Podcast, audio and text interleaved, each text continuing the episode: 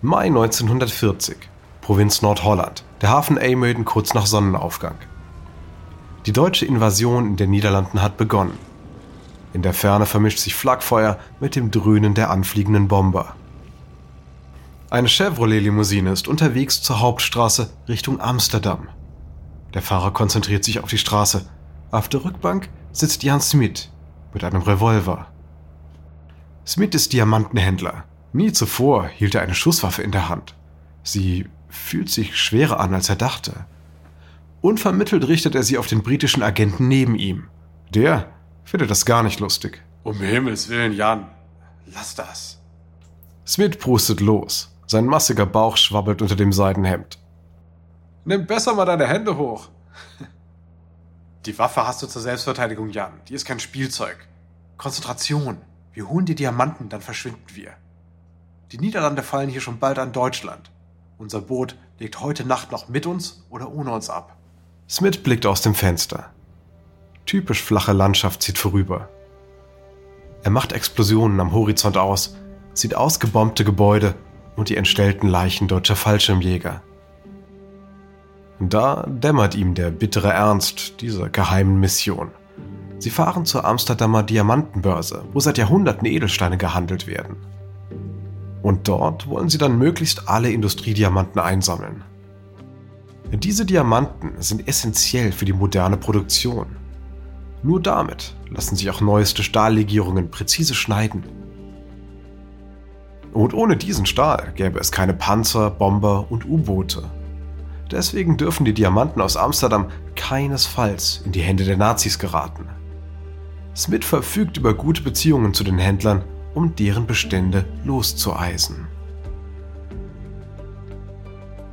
Am frühen Nachmittag dann ist Smith in der Börse. Er sieht dabei zu, wie die Händler Diamanten in seinen Seesack füllen. Das Geschützfeuer kommt von Minute zu Minute näher.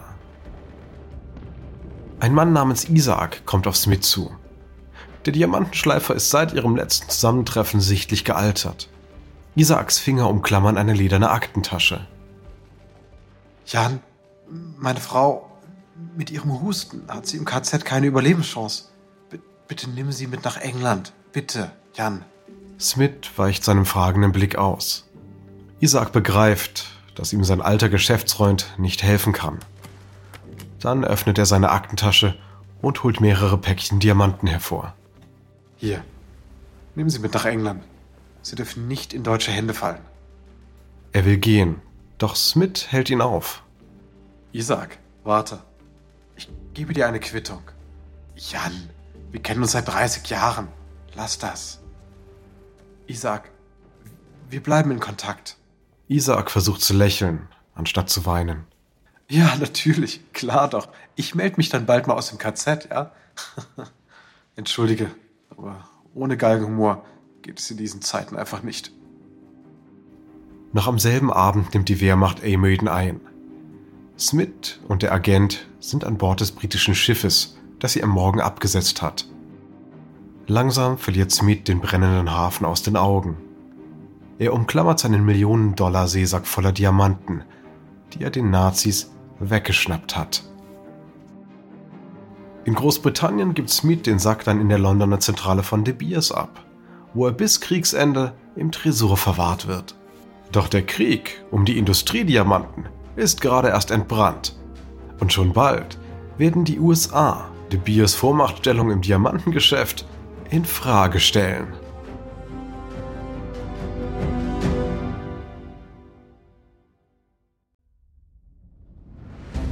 Ich bin Alexander Langer für Wandery und das ist Kampf der Unternehmen.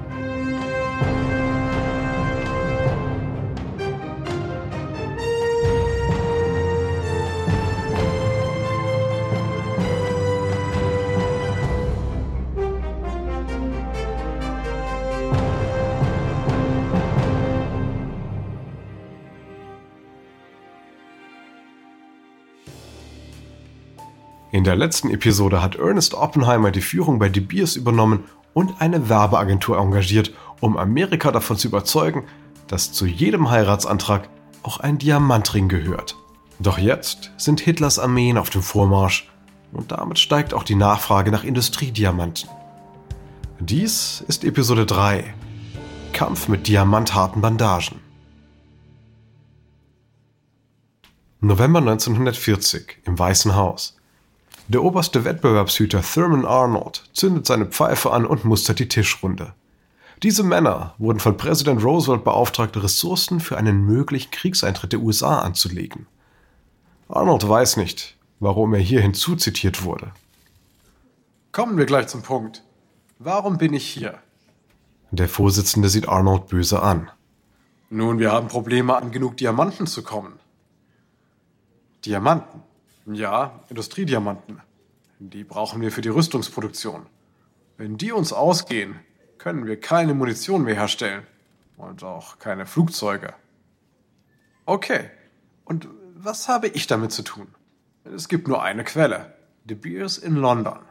Das Kartell würde uns Diamanten verkaufen, fordert aber Immunität hinsichtlich unseres Antitrust-Gesetzes, damit es in den USA operieren kann. Arnold nimmt die Pfeife aus dem Mund. Auf keinen Fall. Seit Jahren gehe ich gegen Monopole und Kartelle vor. Die sitzen in London, richtig? Dann sollen doch die, die Inselaffen sie weich kochen. Ah, das geht nicht, das geht nicht. Die Briten sind auf De Beers Seite. Diamantenverkäufe sind für sie eine wichtige Dollarquelle. London sagt, ohne Immunität für De Beers sei unser Diamantennachschub gefährdet. Ich soll die Amerikaner der Gnade eines Monopols ausliefern? Kommt nicht in Frage. Die sollen sich ihr Ansinnen dorthin stecken, wo keine Sonne hinscheint. Ein paar Tage später. De Beers Chef Ernest Oppenheimer sitzt besorgt in seinem Büro in Johannesburg. Geistesabwesend streicht er sich über den Bart und liest das Memo erneut. Die USA wollen seinem Syndikat keine Immunität vor der Kartellgesetzgebung einräumen. Er blickt zu dem Angestellten, der ihm die Nachricht gebracht hat. Ha, wie befremdlich. Kein positives Wort wegen unserer Zusage, die Preise auf Vorkriegsniveau zu halten? In der Tat, Sir. Oppenheimer presst die Hände zusammen. Wie viel wollen die Amerikaner gleich nochmal von uns? Eine Jahresproduktion. Über sechs Millionen Karat. Ja, das ist absurd. Sie können unmöglich so viel benötigen. Nun, Sie befürchten, dass London an die Deutschen fällt, samt unserem dortigen Lager. Ja, ja, ja, aber, aber was, wenn wir liefern und der Krieg ist plötzlich vorbei? Dann verkaufen Sie die Diamanten und die Preise fallen in den Keller. Das wäre schlimm. Ich habe das Syndikat aufgebaut, um Chaos zu vermeiden und nicht erst, um es noch richtig zu befördern. genau, Sir. Nun, wie sollen wir antworten? Wir bieten den Amerikanern eine Zwei-Monats-Produktion an. Und nicht ein Karat mehr. Die Fronten sind also geklärt und von nun an bekriegen sich De Beers und das Weiße Haus. Die US-Regierung verlangt mehr Diamanten. Doch De Beers hält sich bedeckt. Das Weiße Haus fordert, dass De Beers ein Diamantendepot in Manhattan anlegt, was De Beers rundweg ablehnt. Als die deutsche Luftwaffe dann britische Städte in Schutt und Asche bombt, nimmt die US-Regierung das als Druckmittel für Großbritannien. Es werden keine Flugzeuge mehr geliefert, wenn De Beers bei den Diamanten nicht spurt. Mehr und mehr steht auf dem Spiel und die USA erwägen den Kriegseintritt. De Beers lenkt ein, ein wenig. Zwar wird ein Teil der in London gehorteten Diamanten zur Sicherheit nach Kanada verbracht, doch die Vereinigten Staaten haben nur bei Knappheit Zugriff und müssen sich auch noch an den Lagerkosten beteiligen. Widerwillig stimmt das Weiße Haus zu. Doch nicht nur De Beers Kontrollanspruch setzt den USA während des Zweiten Weltkriegs zu. Mit Kriegsbeginn 1939 stoppte De Beers den Verkauf industrieller Diamanten an Deutschland. Das Deutsche Reich bedient sich seitdem anscheinend aus einer anderen Quelle. Nur Belgisch-Kongo wäre in der Lage, den Bedarf der Achsenmächte zu decken. Und so schicken die USA zur Aufklärung Geheimagenten in den Kongo.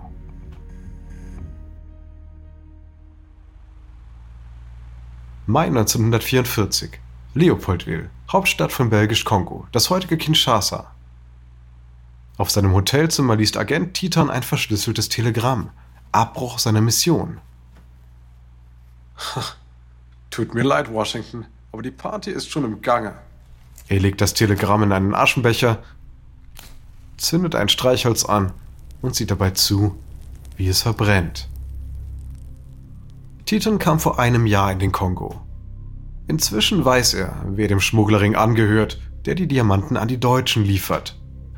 Selbst hochrangige Leute der Diamond Mining Corporation sind darin verstrickt. Und das, das ist gar nicht ohne, weil ja das kongolesische Unternehmen mehrheitlich Belgien gehört. Und die belgische Exilregierung in London sollte doch eigentlich Hitler-Deutschland bekämpfen. Doch die Briten wollen die Belgier damit erst konfrontieren, wenn es stichhaltige Beweise gibt. Washington muss also liefern. Und dazu sollte Titan Diamanten auf dem Schwarzmarkt kaufen. Doch dem Agenten hat dieser Plan nie gefallen. Und nun ist sein Assistent verschwunden. Wahrscheinlich wird er misshandelt, bis er Titan verrät. Sein Auftrag wurde zu spät abgeblasen. Titan zündet sich eine Zigarette an, während das Telegramm zu Asche zerfällt. Ein paar Minuten später hört er, wie schwere Schritte sich seinem Zimmer nähern. Er wirft einen letzten Blick auf den breit dahinfließenden Kongo und öffnet die Zimmertür. Schönen guten Abend, Officers. Sie stehen unter Arrest wegen falscher Papiere. Titan nickt und streckt bereitwillig die Hände für die Handschellen aus. Noch am selben Tag wird er in die USA abgeschoben. Doch der Diamantenschmugglerring kann das NS-Regime nicht retten. Ende 1944 gehen den Nazis die Diamanten aus und die Devisen, um auf dem Schwarzmarkt Nachschub zu kaufen. Die deutsche Rüstungsmaschinerie gerät schon bald ins Stottern. Der Untergang ist nur eine Frage der Zeit. April 1945, kurz bevor Berlin an die Alliierten fällt, begeht Hitler Selbstmord in seinem Bunker. Nur Tage später kapituliert Deutschland. Im August streckt auch Japan die Waffen. Endlich ist der Krieg vorbei und die heimkehrenden GIs sehnen sich nach Eigenheim, Heirat und nach Familiengründung. Und so kann De Beers in den USA weiterhin damit werben, dass zu einer Verlobung unbedingt auch ein glitzernder Diamantenring gehört.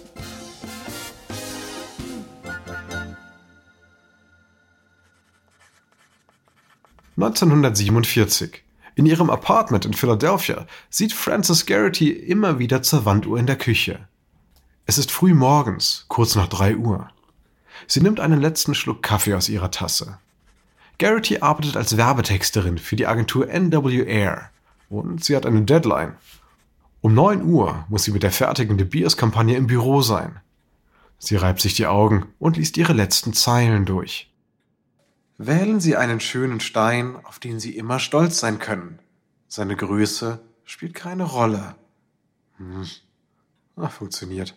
Gut, ich hab's. Doch dann bemerkt sie ein großes leeres Feld unten in der Werbeanzeige.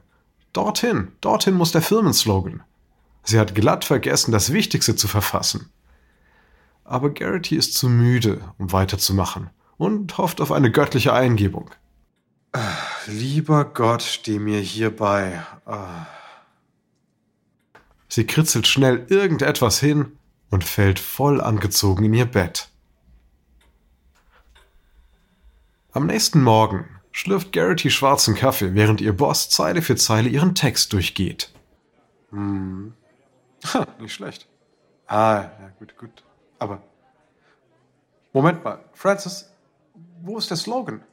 Ich sehe den Slogan nicht. Wo ist der? Ach, äh, den, den habe ich hier. Sie kramt das zerknitterte Papier hervor, das sie beim Einschlafen beschrieben hat. A diamond is forever. Das war's? Ja, ich bin mir auch nicht sicher. Soll ich mir noch schnell was anderes ausdenken? Dafür ist keine Zeit. In knapp einer Stunde ist meine Besprechung mit De Südafrika. Das muss reichen hier. Wenn es Ihnen nicht gefällt, müssen Sie später noch mal ran, bitte, ja? Doch De gefällt es. Und zwar sehr. Der Konzern macht Ein Diamant ist unvergänglich zu seinem Slogan.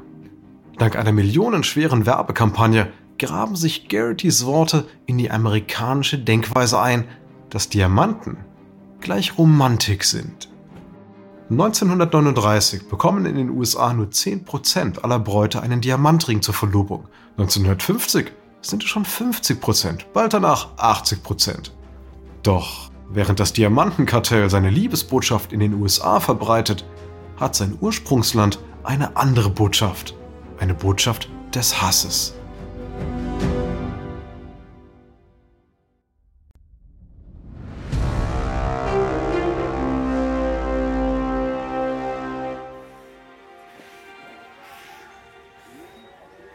November 1952.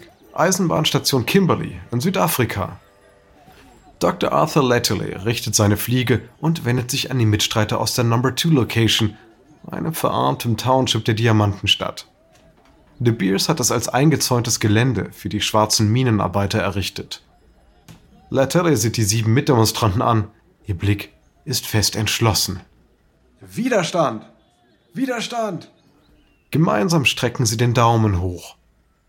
Das ist der Gruß der Defiance Campaign, einer nationalen Protestbewegung in Südafrika gegen die Gesetzgebung des weißen Apartheid-Regimes. Und jetzt drücken die Acht ihren Protest aus, indem sie sich auf eine Bank setzen. Weiße bleiben stehen und starren sie an, wie sie da sitzen und zu singen beginnen.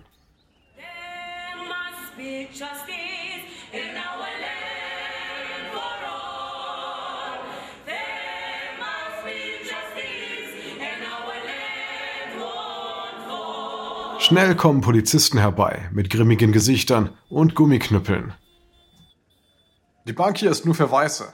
Aufstehen. Letelle verschränkt seine Arme. Nein, wir lehnen Apartheid ab. Wir widersetzen uns jenen, die uns zu Sklaven im eigenen Land machen. Wir widersetzen uns jenen, die uns vorschreiben, wo wir zu leben haben, wen wir lieben dürfen und sogar, wo wir uns hinsetzen dürfen. Die Polizisten knüppeln sie nieder und nehmen sie mit. Am nächsten Tag entlädt sich wegen der Festnahmen die angestaute Wut im Township Number 2. Hunderte ziehen durch die Straßen, Daumen nach oben.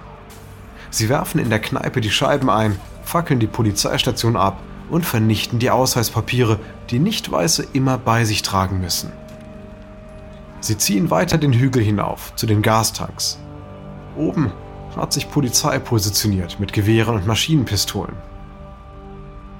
Die Polizisten legen an und eröffnen das Feuer. Die Protestierenden fallen zu Boden. Männer, Frauen und Kinder rennen um ihr Leben. Schwerverletzte krümmen sich vor Schmerzen. Blut versickert in den staubigen Boden. An einer Bushaltestelle liegen die Leichen einer jungen Frau und ihres Babys neben den verstreuten Einkäufen. Der Aufstand endet mit 13 Toten, 78 Verwundeten und Dutzenden Festnahmen. Die Diamantenstadt mit ihren eingezäunten Unterkünften für die Schwarzen war ein Vorreiter der Apartheid. Jetzt zeigt sie, welchen Weg die Nation gehen wird. Eine Zukunft, in der das Regime der Weißen in Südafrika sein rassistisches System um jeden Preis bewahren will.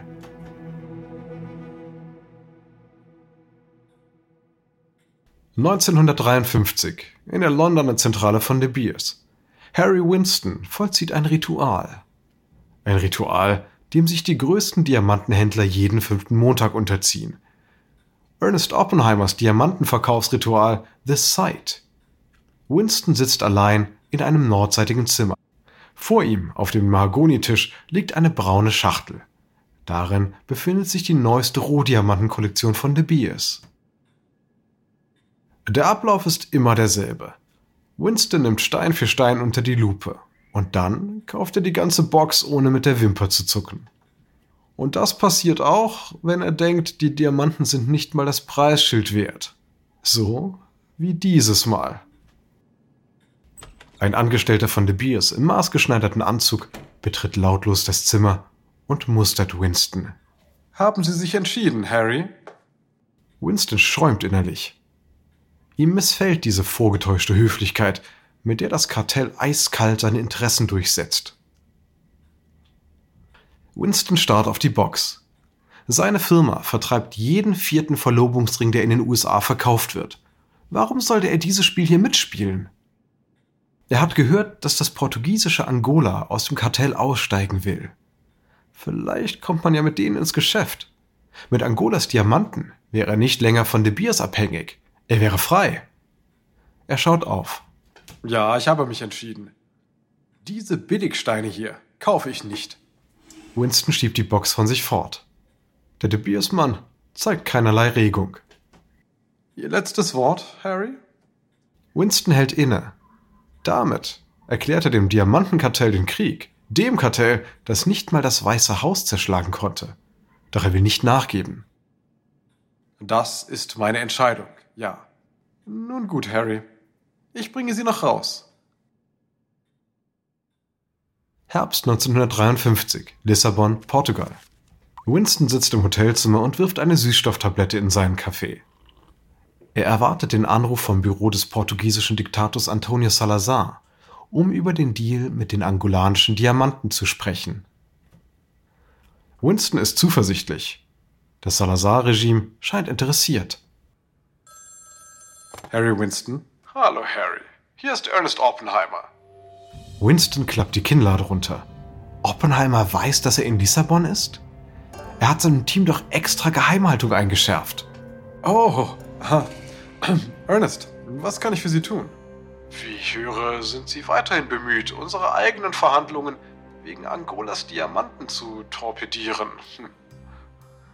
Nun sollten Sie damit fortfahren, laden wir Sie nicht mehr zu unseren Diamantensichtungen ein. Aber wenn Sie das Ganze nun sein lassen, könnten Sie in Zukunft bessere Zuteilungen bekommen. Ich könnte? Ja, das sagte ich eben. Ohne Garantien. Harry, ein exklusiver Verkaufskanal ist in unser aller Interesse. Wie Sie selbst wissen, profitieren so alle im Syndikat. Auch wenn der eine oder andere von etwas mehr träumt. Ah, überlegen Sie sich das doch mal gut, bitte, ja? Winston versteht das als letzte Warnung. Er nippt am Kaffee und überlegt, was er nun tun soll. Dann ein weiterer Anruf.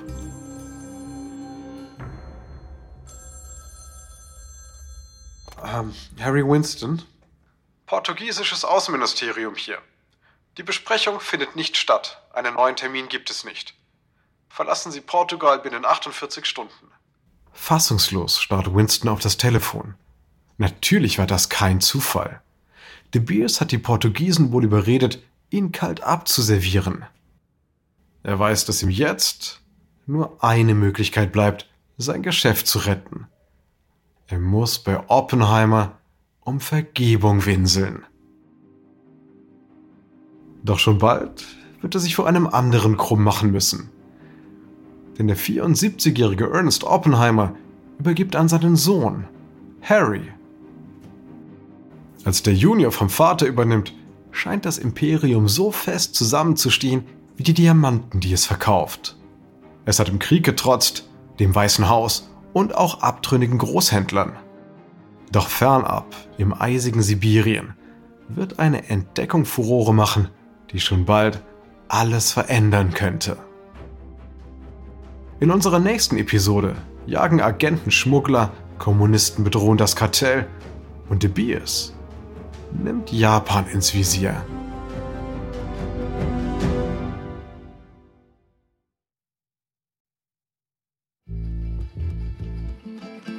Dies ist Episode 3 von Macht der Diamanten aus Kampf der Unternehmen von Wandery.